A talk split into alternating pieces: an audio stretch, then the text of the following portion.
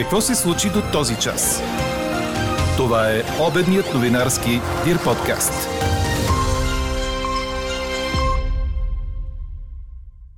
Русия твърди, че до момента армията е унищожила над 3200 военни обекта в Украина – Търговци на горива у нас предупреждават за фалити на малки бензиностанции. Проблемът не е в датата на започване на учебната година. Проблемът се корени в многото уроци, които просто физически не могат да бъдат освоени от учениците за една учебна година, а те приемат училището като състезателна, а не като образователна институция. Това е един от коментарите ви във връзка с днешния ни въпрос – да се удължи учебната година, за да учат децата повече. Съгласни ли сте? Какво още споделихте с нас до момента? Ще чуете в края на подкаст новините. Говори Дирбеге. Добър ден, аз съм Елена Бейкова. Чуйте подкаст новините по обяд. Студено с максимални температури от минус 2 до плюс 3 градуса ще бъде днес. Облачността ще бъде значителна с по-съществени намаления над западните райони. Слаб сняг ще превали само на места в североизточните и югозападните планински райони.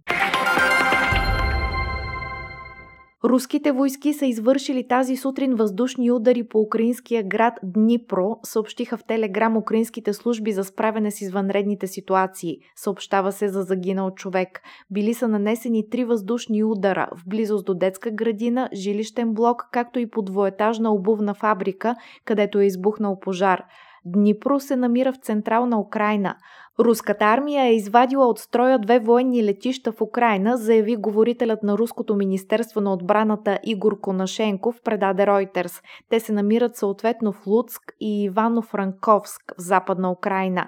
Конашенков съобщи също така, че от началото на руската офанзива срещу Украина са унищожени общо 3213 украински военни обекта. По думите му, войските на признатата само от Русия Донецка народна република са превзели град Волноваха, който се намира в Донецка област. Тази нощ излезе информация, че руският конвой, който се придвижваше към столицата Киев, се е разпръснал. Бронирани коли от конвоя са забелязани да маневрират в градчета близо до летище Антонов, северно от Киев.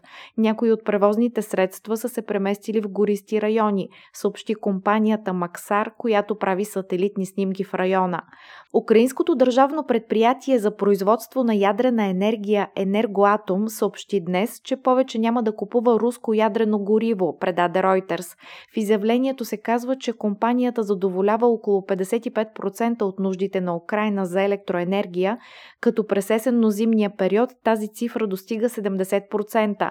Украина разполага с ядрени реактори съветско производство, внасяйки ядрено гориво от Русия и САЩ, припомня Reuters а Международният валутен фонд преведе милиард и 400 милиона долара спешно финансиране на Украина. Според ръководителя на Централната банка на страната Кирило Шевченко, тези пари ще помогнат за подсигуряване на приоритетните разходи на бюджета и за поддържане на платежния баланс на страната.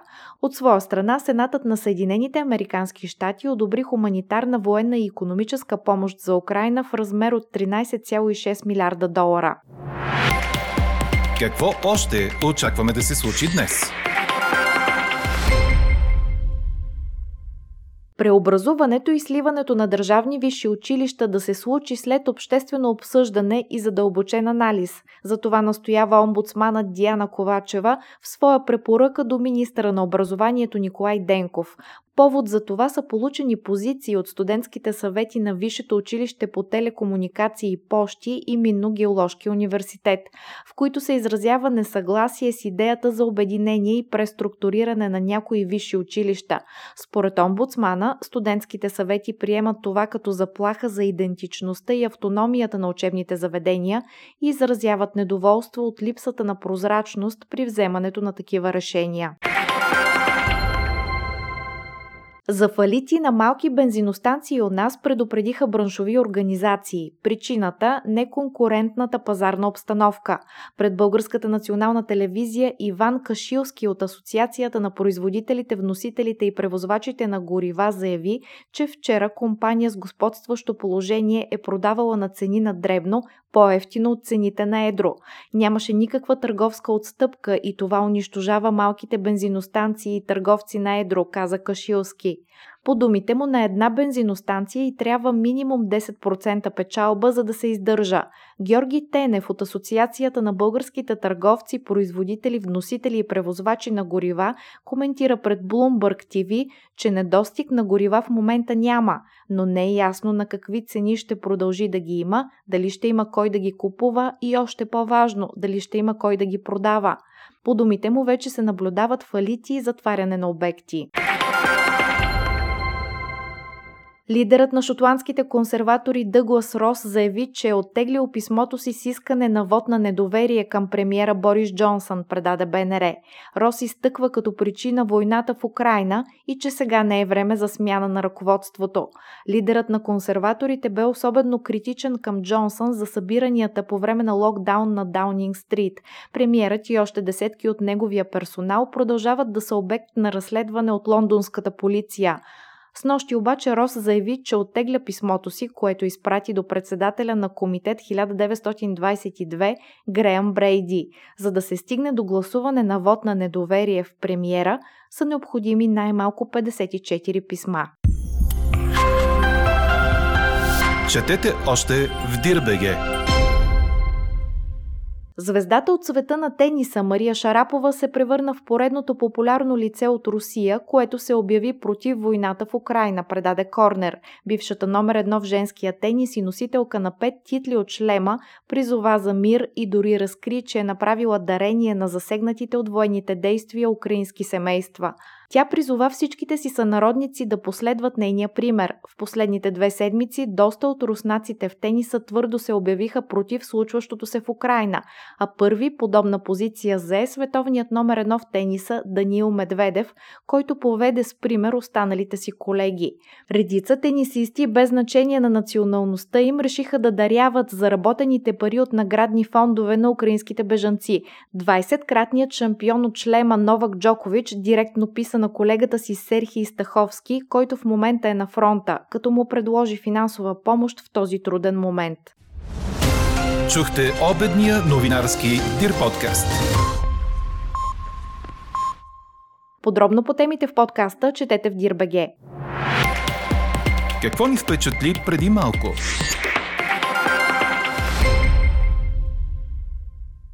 Гърци масово пазаруват от България заради високите цени на горивата и хранителните стоки в южната ни съседка, предаде БНР. Отиваме до България, защото тук не можем да издържим на цените, признават пред местните телевизии гърци, които поне един път в седмицата зареждат гориво в съседните български области. Гръцките търговци искат помощ и мерки от правителството, за да не фалират. Високите цени на тока са вдигнали цената на хляба от 80 евроцента до 1 евро и 30 цента в магазините в Солун. Бензинът е на цени непознати до сега около 2 евро и 20 евроцента, а по прогнози до края на седмицата ще достигне 2 евро и 50 цента за литър. На островите е още по-скъпо. Проучване на гръцките синдикати показва, че 30% от гръцките семейства не могат да си покрият разходите за стоки от първа необходимост. А какво ще кажете за това?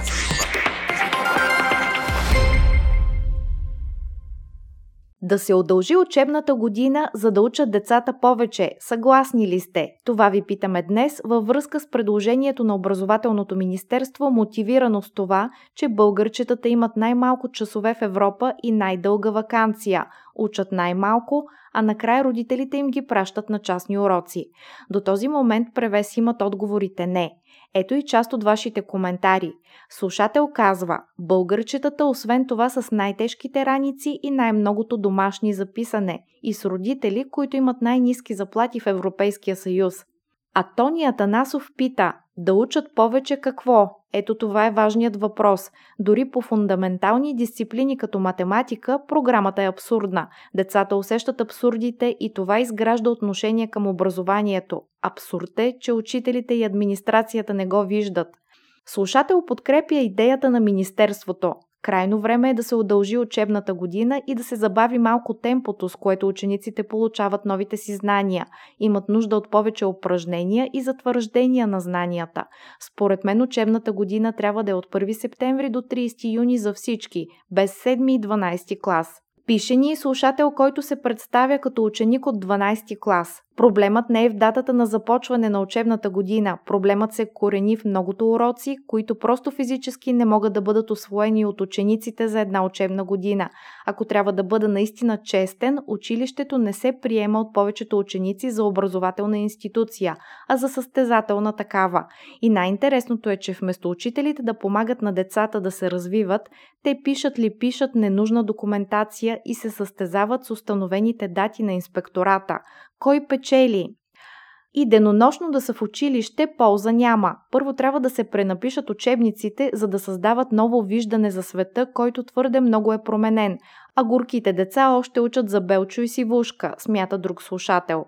Чете ми следното мнение. Удължаването на учебната година в България е нонсенс. Дългата учебна година в чужбина е резултат от това, че родителите няма как да се грижат за тях и материалът е разреден. Учебният ден е 8 астрономически часа, като реално само 4 до 5 са учебни. Останалите 3 часа са едни огромни междучасия и занимания, прекарвани зад стените на училището.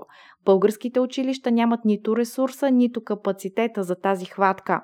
Анкетата продължава. Гласувайте и коментирайте в страницата на подкаста. Експертен коментар очаквайте във вечерния новинарски подкаст точно в 18 часа. Слушайте още, гледайте повече и четете всичко в Дирбеге.